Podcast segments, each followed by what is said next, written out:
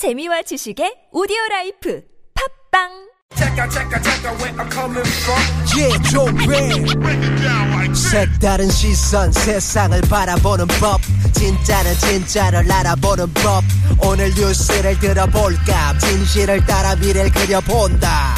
오늘의 뉴스가 바로 내일의 역사. Show Me the 뉴스 네, 강양구 프리랜서 기자 모셨습니다. 어서 오세요. 네, 안녕하십니까. 강량구입니다. 오늘 첫 소식은 영장 기각 소식인가요? 네, 그렇습니다. 이 우병우 전 청와대 민정수석의 구속영장이 법원에서 기각되었습니다. 네. 역시나 하는 반응이 많았었는데요. 혹시나가 대세였었는데 네. 하루 만에 역시나로 바뀌었습니다. 이 네. 검찰이 일각에서 제기되는 부실 수사론을 정면 반박하고 나서서 네.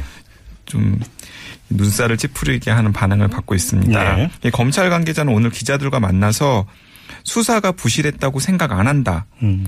영장이 기각된 것은 안타깝게 생각, 생각하지만 네. 그건 법원 판단이고 저희는 최선을 다했다. 그건 확실히 말씀드릴 수 있다고 강조했습니다. 네. 이 듣기에 따라서는 이 부실 수사가 아니라 법원의 판단 때문에 상황이 이렇게 되었다라고도 들릴 수 있어서 네. 비판을 받고 있습니다. 음. 이 법원은 어제 이 구속 전 피의자 신문을 하고 나서 자정 무렵에 혐의 내용에 관하여 범죄 성립을 다툴 여지가 있고 증거 인멸 및 도망의 염려가 있음이 충분히 소명되지 않아 구속의 사유와 필요성을 인정하기 어렵다고 영장을 기각했고요. 예. 앞으로도 검찰이 영장을 재청구할 가능성은 낮아 보입니다. 음. 결국 우병우 수석의 죄는 법정에서 가려지게 되었습니다. 불구속 기소로 갈 가능성이 이제 그 점쳐지고 있는 건데요. 네, 그렇습니다. 아무튼 그 법원에서 범죄 성립을 다툴 여지가 있다 이렇게 판단을 했는데 이 반대말이 범죄 소명이 충분히 됐다 충분히 됐다. 네. 이것 아니겠습니까? 그러면 범죄, 범죄, 소명 소명 을 충분히 하는 역할은 검찰이 해야 되는 거죠. 바로 그거죠. 네. 그래서 이제 부실 수사론 이야기가 나오는 것 아니겠습니까? 자, 그리고 김종인 전 비대위 대표 대선 불출마 선언했네요. 네, 그렇습니다. 오늘 저의 호소는 늦었고 국민의 마음을 얻기에는 힘이 부족했다며 대선 불출마를 선언했습니다. 네. 이 문재인 안철수 양강 구도가 부각되면서 이 자신이 설 자리가 없어진 데다가 낮은 지지율 등을 의식한 행보로 해석이 됩니다. 네네. 이몇 마디 말을 덧붙였습니다. 재앙적 대통령제가 만든 비극이 지난 6개월간 온 나라를 멈춰 세웠다. 이 땅에 다시는 이런 비극이 없도록 하겠다는 강한 의지가 있는 후보를 지도자로 선택해 우리가 미래가 있다. 네. 통합 정부의 과업을 수행할 수 있는 후보가 새 대통령이 되어야 나라를 구할 수 있다. 우리 국민은 현명한 선택을 할 것임을 믿는다고 언급했습니다. 음, 네. 네. 자, 아, 김종인 전 비대위 대표 출마 문제는 이렇게 정리가 됐고요. 안철수 후보 이야기가 있네요. 네, 이 안철수 국민의당 대선 후보가 19대 대선 후보 등록과 동시에 의원직을 사퇴할 뜻을 밝혔습니다. 네네.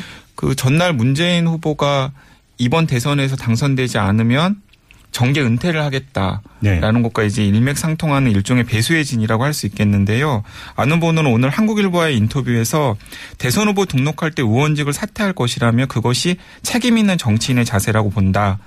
지방자치단체장 선거에 출마하시는 분도 의원직을 사퇴하지 않느냐라고 대물인데 네. 대선 후보의 의원직 사퇴는 너무도 당연한 것이라고 거듭 강조했습니다. 네. 이안 후보가 이렇게 배수진을 치는 것처럼 보이는 행보를 하는 것은 경쟁자인 문재인 후보와 차별화하기 위한 목적도 있는 것으로 보입니다. 네. 예, 문 후보는 2012년 19대 총선에서 부산 사상구에 출마해 국회의원으로 당선된 뒤 의원직 사퇴 없이 18대 대선을 치렀습니다. 음.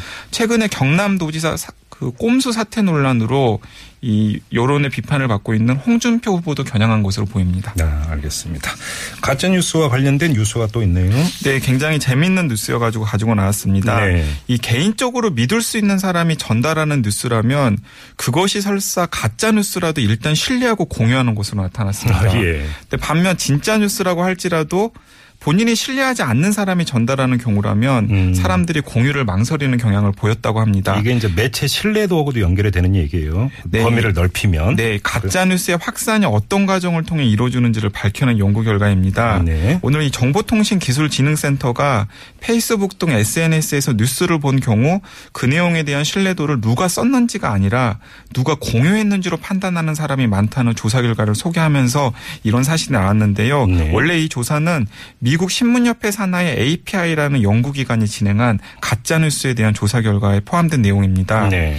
내용을 좀 더 자세하게 살펴보면 만약에 신뢰할 수 있는 사람이 기사를 공유하면서 그 내용에 대해서 부정적인 의견을 달면 참가자의 35%가 그 사람의 입장을 따른다고 답했다고 합니다. 네.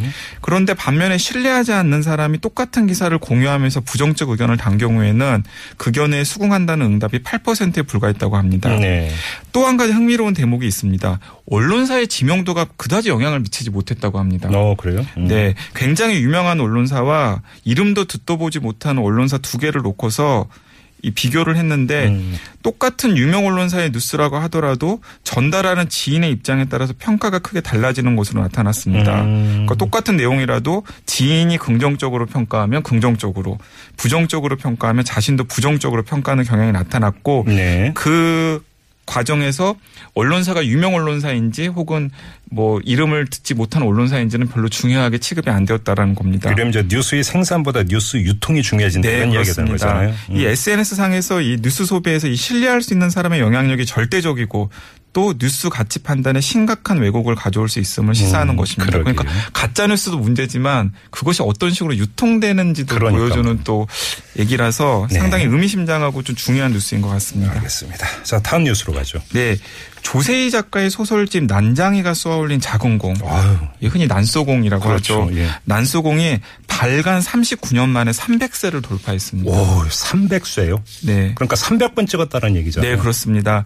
이 1978년 6월에 처음 책이 나오고 나서 난소공은 96년에 1996년에 100세, 음. 2005년에 200세를 찍었습니다. 예. 2007년 9월에 누적 발행 부수 100만 부를 넘겼고 현재까지 137만 부에 이릅니다. 음. 예. 이 78년 6월 문학과 지성사에서 출간된 난소공은 2000년에 판권이 이성과 힘이라는 출판사로 넘어갔는데요. 예. 난소공의 내용은 뭐 너무나 잘 아시겠지만 이 1970년대 산업화에서 밀려난 도시 빈민의 참상을 우화적으로 그린 기념비작입니다. 음. 특히 이 책의 검열이 횡행하던 독재 정권에서는 대학생의 의식화 도서로 많이 쓰였었죠. 예.